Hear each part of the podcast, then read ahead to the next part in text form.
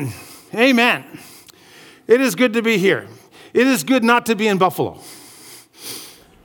For those of you who don't know, I think they got about five feet of snow. Or for those of you who are not imperial measurers, you know, is that a meter and a half of, uh, of snow?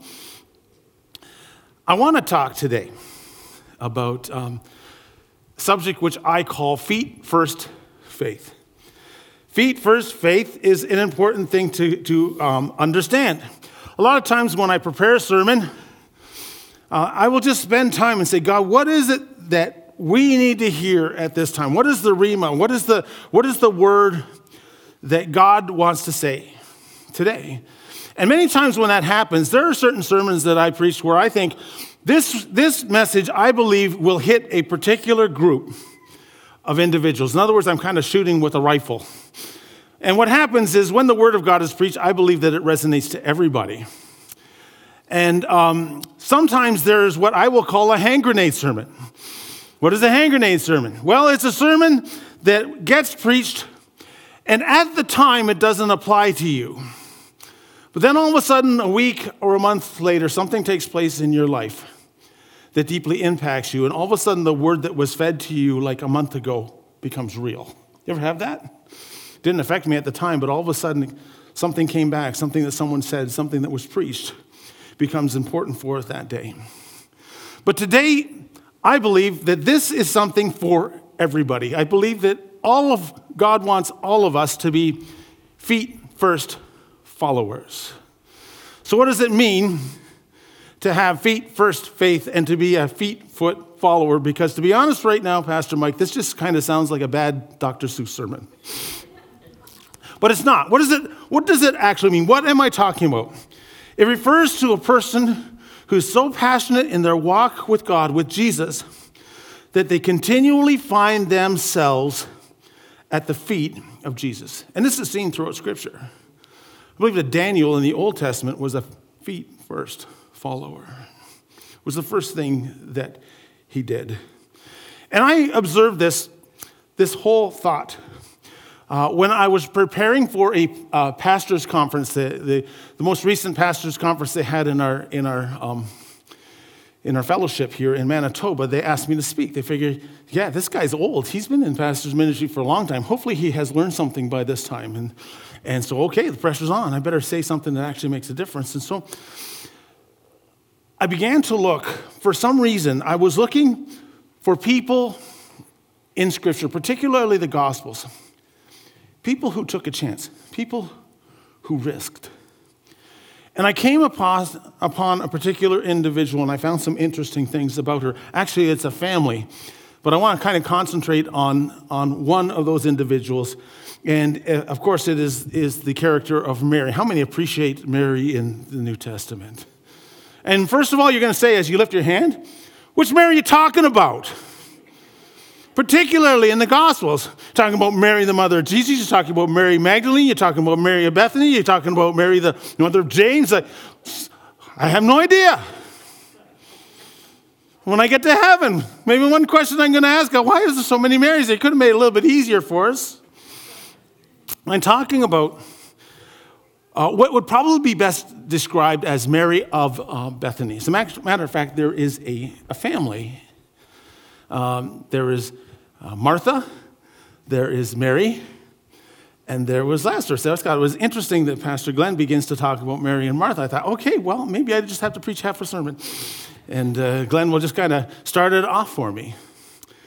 Um, but I, I have found that there is something interesting about Mary in the whole gospel story. You only hear of Mary three times, but there are three distinct times. There are three times where we learn something interesting. The first is found in um, Luke chapter 10, verses 38 to 42, the last part of chapter 10 of Luke. The other time you hear about Mary of Bethany is at a time where um, her brother Lazarus dies, and she has conversation with Jesus at that time. One chapter later, the first part of John chapter 12, there was a time when Jesus was there, and Mary shows up, breaks this bottle, pours it down on Jesus' feet again. And, and you'll notice that every single time, all three occasions, Mary is doing something at Jesus' feet. Now, either Mary has an unhealthy preoccupation with Jesus' feet, or there's something important for us to learn in the scriptures. There's something that she did, there's something that she learned that we need to learn. The first time, first session is talking about being at Jesus' feet to grow. The second session is being at Jesus' feet to grieve. The other time was to be at Jesus' feet to grasp. And so there's some interesting things that I want to point out to you. Now, to get to know who Mary, Martha, and um, Lazarus are, they're a family that lived in a town which was called Bethany, and Bethany was like a two mile walk from Jerusalem.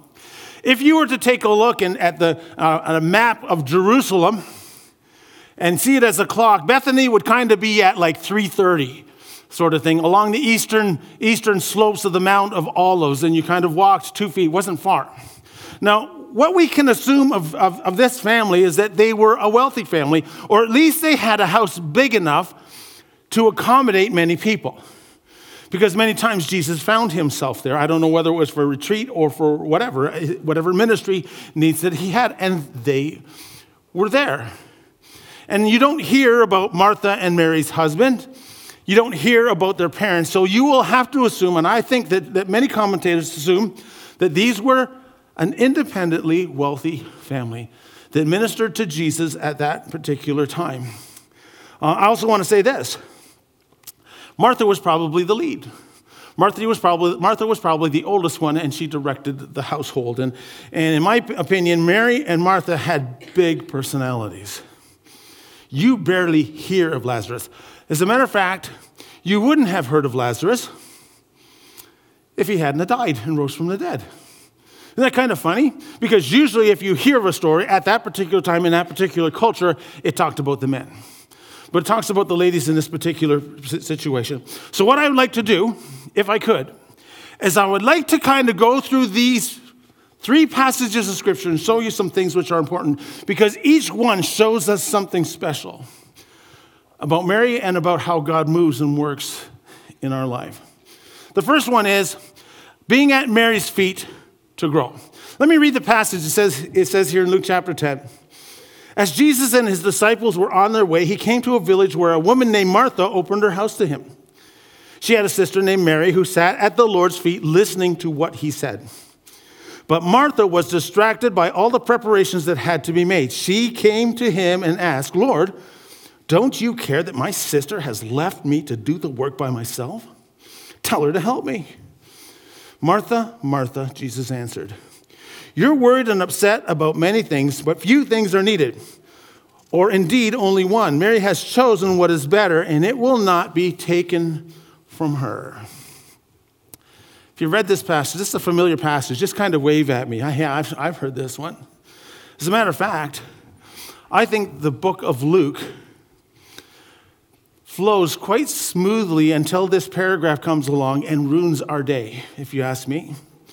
I look at, look at this passage, and it is uncomfortable for many of us. And there's a reason why. Because we identify with Martha, don't we? We are kind of puzzled by Jesus' response to Martha. And um, Martha seems to me um, doesn't seem to be doing anything wrong. We identify with her. Martha, no doubt, was expressing her love and her respect for Jesus through her efforts. And after all, if everybody sits, then what? Nothing gets done. If anything's going to happen, we need people to help. I know I mentioned this a number of weeks at church here about on a Sunday morning, how many people do we need to run church on Sunday morning? We figured it's about 50 people. When you talk about the worship team, you talk about the sound team, you talk about the greeters, you talk about the Sunday school teachers, those who prepare, come early to prepare coffee. It's up to 50 people. If those people didn't show up, if people didn't volunteer their time, if people didn't express their love through Jesus through the things that they do to serve, where would, where would we be? Now, sometimes the danger is this that we misrepresent or misinterpret the idea that if I work more, then I love more, then I care more. And so we're kind of puzzled by Martha. Here's the other thing Martha was culturally correct, Mary was culturally wrong. Like it must have taken Mary a whole bunch of gumption to sit at Jesus' feet because that was something which was normally held for students, men who were studying under him. So Mary's saying, Hey, push over. I want to sit down as well. Meant a lot in that day and time. She probably got a lot of looks. She probably got a lot of comments from people who are sitting around. Aren't you supposed to be helping your sister? And we don't have to suffer through that type of a sexist culture. Um, but we still do have a culture in our church, and it is this that if you're here, then God expects you to get things done. I know that we say the most important thing for us to do is to pray and to sit at the feet of Jesus. But unofficially, our church culture worships the effort. And herein lies the problem many times. And, uh, and so, you know, it, it, becomes, it becomes hard today. And, and as a pastor, I know this full well. Someone comes up to me and says, Pastor, what was your week like? Fantastic. I spent my whole week sitting at the feet of Jesus. It was wonderful. And many times the response can be this well, that's great. Um, did you get that report done? You know, Mrs. Jones is in the hospital. Have you visited her? Um, what about that sermon? How's it coming along? It's not going to preach itself, is it? And so there's a pressure that is continually upon a pastor or just people in ministry to, to be able to do the work. And here's the other thing let me just get this out. It's not too often that you are entertaining the Messiah, right? Like she's, she's cooking dinner for the Messiah. This, this seems to be a, a big thing. Now, having married Italian, there are some distinct things about Italian culture. One of them was this that when I got married, there was this wonderful China collection Royal Albert Bicentennial Rose. Wonderful. Really, wonderful. And so, what we did is over the first 20 years that we had this, and I don't remember a day being married, we didn't have it is we would set this up in our hutch and it was absolutely beautiful. And in the first 20 years that we were married, we moved nine times. And so every time that we moved, we put those, those, that wonderful china away, had little sheets in between it. We took it out, placed it up.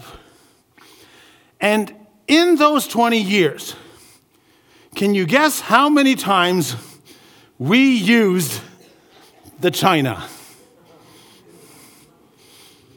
Zero. And the reason was I think that the china was reserved for the time that the Pope was going to come to visit, or the Queen, or today the King. But after a while, we just said, why are we dragging this around? Looking for something special. And, and, and I would imagine that in the mind of Martha, it would be in, in me. If it's the Messiah, it's not just, just not regular company. It's not like we're having the Burtons over, or the Bambridges over, or the Schuldices over, or the, the Boyces over.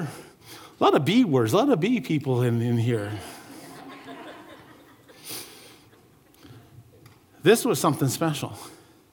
Whenever I do something for Jesus, I want to do everything I possibly can because it's the Messiah whenever you do work for Jesus, whenever you're here to sing or whether you're here to usher, whatever you do, you want to do it the best you possibly can because you are not just doing it for some kind of voluntary service. You're doing it because you love Jesus with all of your heart.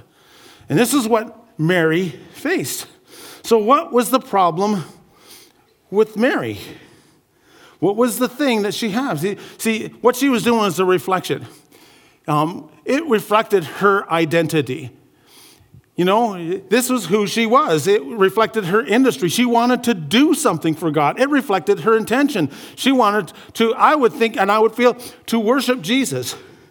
And so the question you have is what is it that, that was going on? This is important because I believe that we are frustrated Martha that are having to face the challenge of being Mary in a Martha world. So, why was Jesus so hard on Martha? I think that Martha um, was in danger of um, replacing a life of intimacy with a life of industry. And Jesus challenged, he challenges us to choose the better of two so that we can actually become effective for both. If you have ever replaced a life of intimacy with a life of industry, you know exactly what I'm talking about because it's not a good thing, is it? Every time um, I have a life of industry over a life of intimacy, my work becomes an idol. I begin to become more like a Pharisee, even if the work is intended to glorify Jesus. Every time industry takes over intimacy, I stop abiding in the vine. Every time industry eclipses intimacy, I'm more inclined to be driven rather than being led. Every time industry takes over intimacy, I miss out on what God has for me. And when I miss out what God has for me, I then can no longer have the ability to share it with everyone that I love and everyone that I serve. Every time industry takes over intimacy, I become a slave to the urgent. Charles E. Hummel, in his book, Tyranny of the Urgent, says this Your greatest danger is letting the urgent things crowd out the important. How important is that? If I choose intimacy over industry, I run the risk of going against the church culture. I think it's time for the church culture to change. Every time industry takes over intimacy, I become more interested in managing the perception of others than I do seeking the perception of God. Wow. Every time I choose industry over industry, I blame others for the troubles I face. Mary, you're to blame. Every time industry takes over intimacy, I can question God's love. God, Jesus, don't you care that Mary's just sitting there while I have all the work to do. Every time intimacy takes over, uh, industry takes over industry, I tell God what to do. Jesus, tell Mary to stop sitting at your feet and come and help me. See how it works? If I choose intimacy over industry, I run the risk of sounding lazy or impractical. If I choose intimacy over industry, I become counterintuitive to what the culture says. But what I do is I actually find God. What happens is I go from a statement that says this just don't sit there, do something. It becomes don't just do something, sit there. Interesting, is it? And every time intimacy takes over intimacy, what happens is I begin to receive something from Jesus. Um, if they have the next slide here, um, it says this If I choose intimacy over industry, I allow Jesus to be able to do something in me before I am able to do something in others. And that's key. Because every time I choose the better part, I become, uh, because ministry to my spirit must precede ministry um, to others. Let me just say this. The great commandment is this love Jesus with all of your heart, soul, mind, and strength, and love your neighbor as yourself. This is mentioned a number of times in the Bible, but it is never ever mentioned the other way around. You ever notice that? Love your neighbor as yourself. And by the way, love God with all your heart, mind, soul, and strength. There's a reason for that. Because if neighbor love is only done on your own, it'll fall apart. It will be ineffective. You will burn out. In order for us to effectively serve people, we first need to receive something from God. And maybe this is just for one or two people here today. It's this. When Jesus saved you, the last thing he wanted to do is to make you a slave. He made you a person that wants to love Jesus with all their heart. And so, the first time we see Mary, she is sitting at his feet to grow. The second time we see Mary of Bethany, she was sitting at the feet of Jesus um, to grieve. I also put gripe because we will find many times that there sometimes there's a very little difference between both, and, and all of us have grieved. Um, many times we have griped. For some of us here, that is our spiritual gift. Maybe, no. Take a look at John chapter 11. I'm not going to I'm not going to read the whole passage of scripture, just the part where Mary shows up. But for those of you who don't know the, this story, um, Jesus is in a neighboring town when Lazarus falls sick, and, and Jesus could have come right away, and he didn't. He waited four days, and Lazarus dies. And a huge miracle is about to take place, but until that point, he comes late to the party to the point where, where his friend Lazarus has died, and, and Martha comes up and she begins to talk to Jesus, but in the process, Mary all of a sudden finds out that Jesus is there and she begins to run out of town. This is what it says in, in John 11, verses 30 to 32. Now, Jesus had not yet entered the village, but was still at the place where Martha had met him. And when the Jews who had been with Mary in the house, comforting her, noticed how quickly she got up and went out, they followed her, supposing she was going to the tomb to mourn there. And when Mary reached the place where Jesus uh, was and saw him, it says she fell at his feet and said, Lord, if you'd been here, my brother would not have died. Now, the first instance, there is no sense that there was anything wrong. In this particular occasion, though, things are gravely wrong. There's a different level of stress, there's a different level of crisis. You ever notice that our approach to God changes depending on what we are going through at a particular time. And sometimes we go through those times. Uh, pain and crisis is inevitable in our lives, and many times you will only be as mature as the crisis that you face. But it says here that she, she falls at the feet of Jesus. The posture is different. It's like one of desperation, despondency. It's like one person who is begging. It's a person who humbles themselves, a person at the end of the strength. And when Martha talks to Jesus, she says, I know that we will see him again on the resurrection. What Martha said was theologically correct, but what Mary said was raw. It was real. And it was a very tough thing for her to go through. And, it, and, and Martha's reaction leads to the most one of the most famous verses, the shortest verse in all of the New Testament, which is Jesus wept. So it was Mary's emotion that prompted Jesus' emotion. And that's important for us to understand. What do I learn from Mary? I learn lots from Mary that God wants the real me. I think many people fall away from Jesus because they're never ever willing to show the real God, the real self. That God relates to real hurt.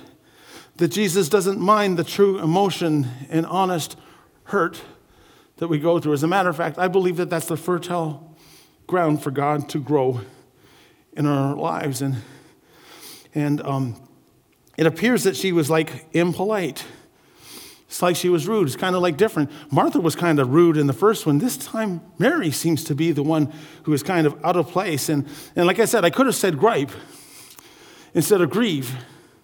But both of them require the same degree of honesty. How are you with honesty to God?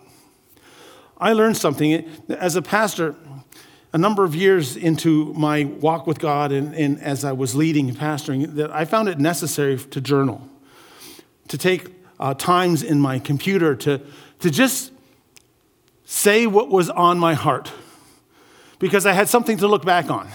And it slowed my mind enough to be actually able to articulate where my heart was with God. But I learned very quickly what the first rule of journaling, journaling is, and it is this if you're going to journal, you have to fire the editor. What do you mean by that? Well, I shouldn't be so concerned about what I think God wants me to say than what is truly on my heart. The ability to be actually honest with God. Lamentations 2:19, I said it during the prayer. Pour out your heart like water in the presence of the Lord. 1 Peter 5 7, casting all your care on him because he cares for you. And again, she takes a risk the first time sitting down with a bunch of the boys. She takes a risk the second time sitting at Jesus' feet and not being appropriate in her prayer. Imagine praying that prayer to the Messiah. You hadn't been here, God. My brother wouldn't have died. I know there'll be people who interpret that and say, well, you know, she was actually saying something. No, she wasn't saying something different. She was angry. She was just plain old honest. What was going on, what was taking place. And, and it appears that Mary wasn't concerned about being appropriate. She's concerned about being real. And I'm not too sure what the crisis is that you are personally facing. Maybe you have a child that's sick. Maybe someone close to you has just died. Maybe you have been locked in a trial for an extended time and you just feel like screaming, God, I am sick and tired. I'm through with this. Maybe you're locked in a state of poverty or misfortune.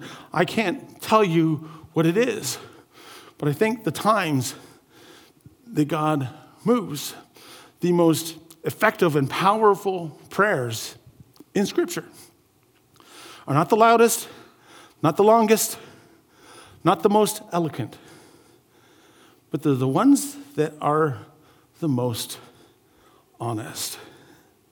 And God calls us to be honest, and I think that God does something in that level of honesty. I think that God can be real to you when you can be real to Him. Sitting at Jesus' feet to grieve or to gripe. The last one is this sitting at Jesus' feet to grasp. Just got to go couple more verses ahead into chapter 12. A very pivotal moment in the history of the gospel story. John 12, verses 3 to 8, when, when Mary took about a pint of pure nard, an expensive perfume, she poured it on Jesus' feet and wiped his feet with her hair.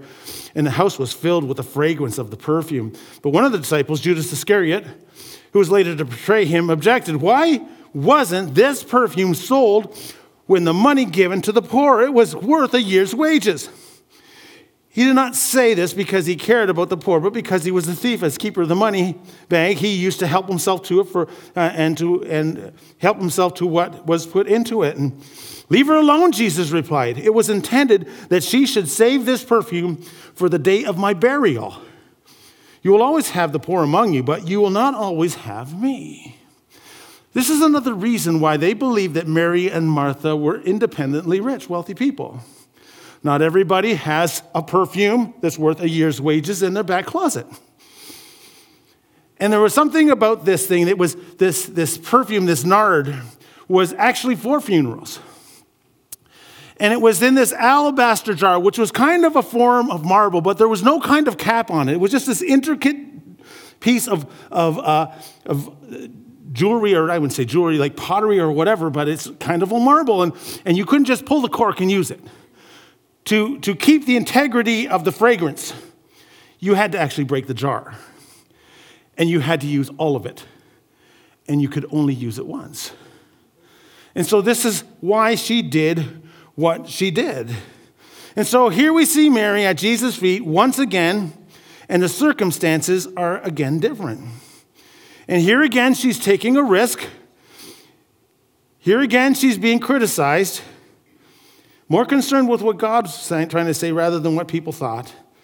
And Mary had a grasp at was what was taking place. Somehow, in the whole process of everything that had gone during those three and a half years, she read into the fact that Jesus said he was going to die. How is it, folks, that Mary comprehended that Jesus was going to die soon when all other people that were close to him couldn't figure it out? What was it in Mary that caused her to figure it out and everybody else not to?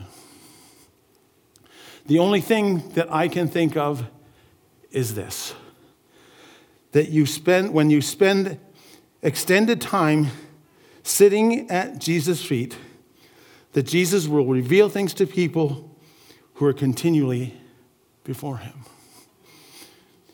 You want to know things that other people don't know? You need to sit at the feet of Jesus. If you want a relationship with Him which is authentic and true, you need to take time, spend feet, time at the feet of Jesus, and and he begins to reveal. He does supernatural things. Early on in my years as a pastor, as a pastor, one of the most important things I find as a pastor is that I want to be able to preach word of God that will change people's lives. Just want to preach to hear myself speak. I want to be used by God. I believe every pastor believes this. God anointed me to preach truth. And there was a, a quote from a book from E.M. Bounds, Power Through Prayer, that stuck with me to the point that for the first 10 years of my ministry, I had one of those yellow stickum notes with this quote on it. It says this He will never talk well and with real success to men for God who has not learned well how to talk to God for men. And it said something extremely important to me that if God was going to make me successful at reaching people with the word, it wasn't going to be with eloquent speech, which you have discovered by now, but by sitting at the feet of Jesus. Is that not true? And it is true of you as well, with whatever thing you are trying to do for God. The most valuable things are found only at the feet of Jesus. The most difficult problems will be solved only at the feet of Jesus. The most rewarding things that you will have in your life will found, be found only at the feet of Jesus. The question is this Are we willing to stay there long enough and regularly enough to allow God to do great things through you? I believe that God is calling the post COVID church to do something new, exciting, and powerful but it will only come by a feet first faith. This is not the worst the church has gone through in history. And it very well may be that the next year that we go through, we might find it even more uncomfortable. I'm not too sure. This is one thing I do know. Throughout church history, there have been a number of problems more than difficult than what we have gone through. And the only common element is this that the solution has always been the same. Acts chapter 12, Peter's about to be killed. The church is about to be eliminated. What did they do? Devoted themselves to praying. In England, in, in, in Wales, when, when things were just threatening to go to nothing, Robert Evans began to pray with a number of people, and revival set out. And across the ocean, and it ended up being at the Azusa Street revival, and, and that's what we, we benefit from those revivals that had happened. So, my question is are we at that point again where God is calling His church to engage in feet first ministry, to be at His feet? Because I believe that God is not just calling the post COVID church, He's calling the post COVID you to do something exciting and powerful. But it will only come with feet first faith. And it's risky, and at times it's inappropriate and it's counterintuitive. Will you do it? Will you allow God to move? Will you get yourself to a point where you say, Here, God, I don't know what to do. All I can do is sit at your feet to allow you to restore me to the person that you have called me to be. Let's just bow our heads in prayer.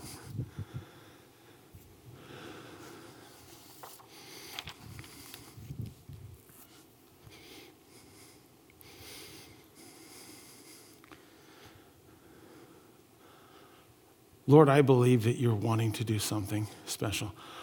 I would love to say, God, you're wanting to do something special in this church, and, and I believe that's true, but I think that you're wanting to do something special in every church which tre- teaches the truth of the gospel. And I believe in God that you're wanting to restore us and to renew us and to reignite us and to revive us.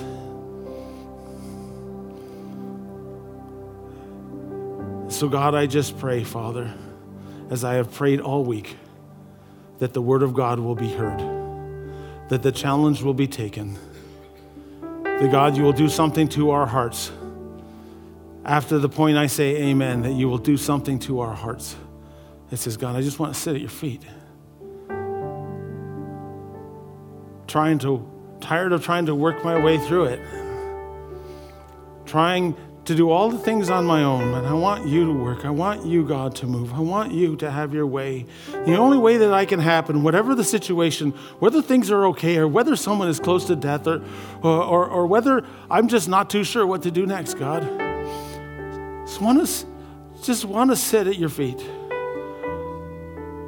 At the expense of other things, at the expense of sounding or looking different, being inappropriate, whatever the case may be, God. You need to be absolute Lord of my life, and my time needs to prove it. So, God, I just pray this blessing upon the church, and maybe the challenge from the Word of God says, God, I just want to love you more, I want to serve you more. It's been a long time since I've just sat at your feet. Pray, God, that you do something real, something authentic in my life. I don't want to play the church game anymore. I just want to love you with all my heart. So, God, I pray, Father, that you'll just begin to move in every person, younger or older, whatever the situation they are going through. This applies to everyone. Pray for the power of the Holy Spirit. In Jesus' name, amen.